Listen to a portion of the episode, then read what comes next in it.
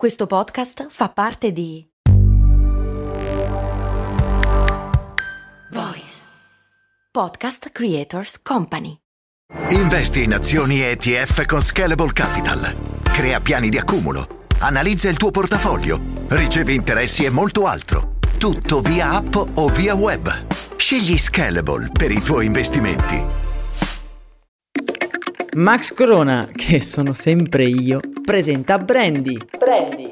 Ogni settimana, dal lunedì al venerdì, un distillato di fatti curiosi dal magico mondo del marketing e del business in generale. Brandy. Servire freddo. Brrr.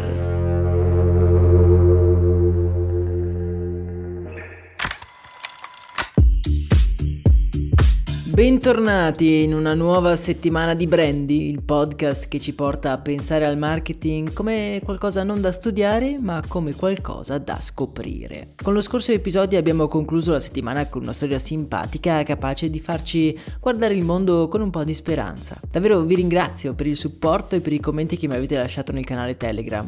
Lo scorso episodio è sicuramente il mio preferito finora e un saluto particolare alla professoressa che ha fatto ascoltare il podcast ad una classe di ragazzi ragazzi delle medie. Mi avete commosso ragazzi. Oggi, mentre fuori dalla mia finestra infuria una vera e propria tempesta, volevo parlarvi di un tema tanto delicato quanto a mio parere importante. La responsabilità che hanno i brand al di fuori del mercato, nel mondo reale e sociale. L'ispirazione per parlare di questo tema così delicato mi è venuta riflettendo su di un episodio che ha come protagonista un brand che sono sicuro tutti noi conosciamo, ovvero Decathlon.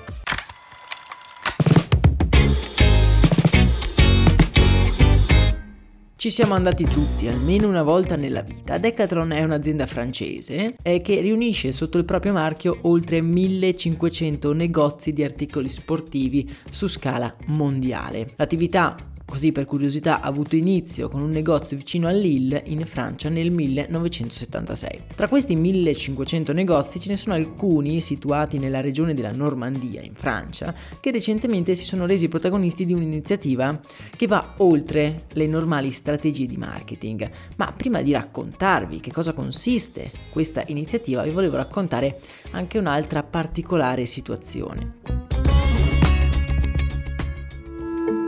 Il canale della Manica è uno dei luoghi al mondo con il più alto valore sia politico che economico durante tutto lo svolgersi della storia. Quel piccolo lembo di mare che c'è tra la Gran Bretagna e la Francia, le cui tratte marittime sono state spesso teatro di guerre e di scambi commerciali fin dall'antichità. Nel recente passato questo stretto è diventato un luogo di interesse anche per altre tipologie di rotte, ovvero le rotte migratorie. Dalla Francia ogni anno migliaia di migranti cercano di attraversare la Manica con piccole imbarcazioni per i motivi più disparati. Da un lato c'è chi parla già l'inglese e vuole andare in un luogo dove apparentemente c'è più possibilità di trovare lavoro, oppure dall'altra c'è anche chi vuole unirsi a dei familiari già arrivati in Inghilterra prima dell'avvento della Brexit. Se qualcuno ha ascoltato il podcast Donne di Gloria che ho prodotto per le Olimpiadi di Tokyo della scorsa estate si ricorderà per esempio del viaggio che abbiamo fatto insieme a Samia proprio nella speranza di arrivare in Inghilterra. Vi lascio il link dell'episodio se volete recuperarlo nella descrizione di questo.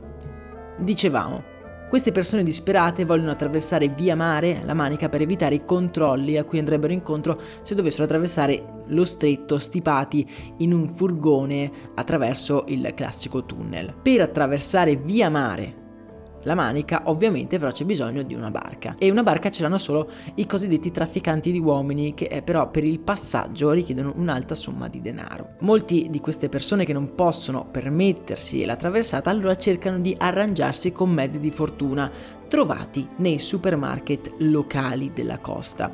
Ora c'è solo un posto dove trovare un mezzo a buon prezzo che stia più o meno a galla e quel posto, come avrete intuito, è appunto Decathlon. Nelle scorse settimane eh, si sono riscontrate un numero crescente di morti in mare che avevano come tragici protagonisti persone che cercavano di raggiungere le coste inglesi con delle canoe di Decathlon che venivano poi ritrovate diversi chilometri di distanza in balia delle onde. Per evitare questa situazione così tragica, Decathlon ha deciso nei negozi della regione di non vendere più canoe di nessun tipo. Un gesto che in un primo momento mi è sembrato abbastanza normale, ma poi a ripensarci, un minuto su, mi sono detto no, nel mondo di oggi ancora questo gesto non è un gesto normale, ma da un lato dovrebbe a mio parere esserlo.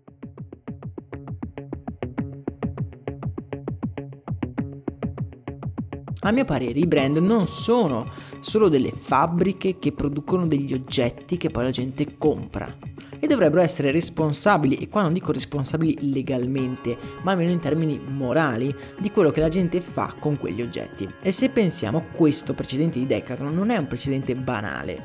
Pensiamo per esempio alle aziende che producono, che ne so, pistole, ma anche banalmente a dei saponi che poi distruggono la flora marina di alcune parti del mondo. Insomma, molti potrebbero pensare che, beh, non è mica colpa loro se qualcuno poi usa quella pistola in modo improprio o se quel sapone viene poi riversato nel mare. Insomma, insomma il sapone serve per pulire, mica per distruggere dei pesci. E invece Decathlon dall'altra parte si sente in qualche modo responsabile e decide di togliere dal mercato un prodotto che indirettamente è responsabile della morte di alcune persone, un prodotto che, ricordiamoci bene, Decathlon vende con un grosso profitto.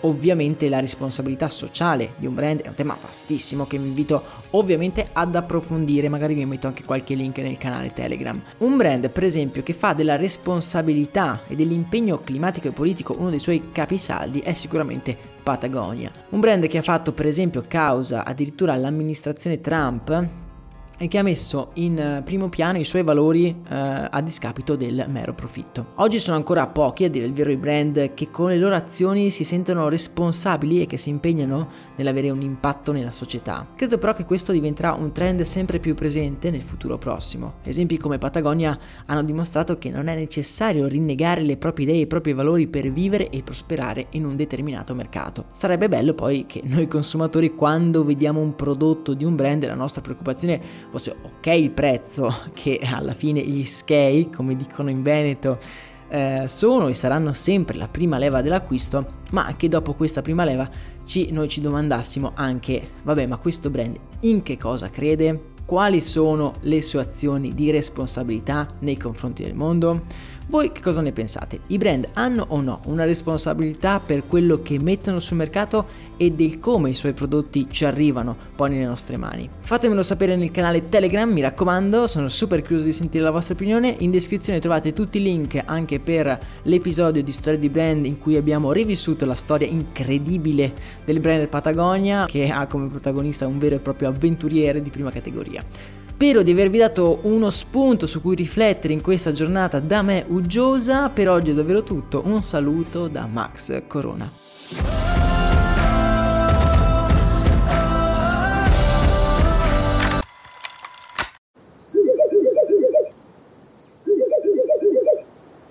La libertà ti sta chiamando.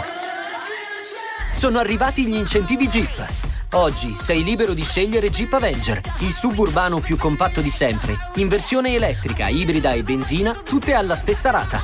Gli incentivi Jeep ti aspettano. Corri in concessionaria, ora. Info su jeepofficial.it. Pronto?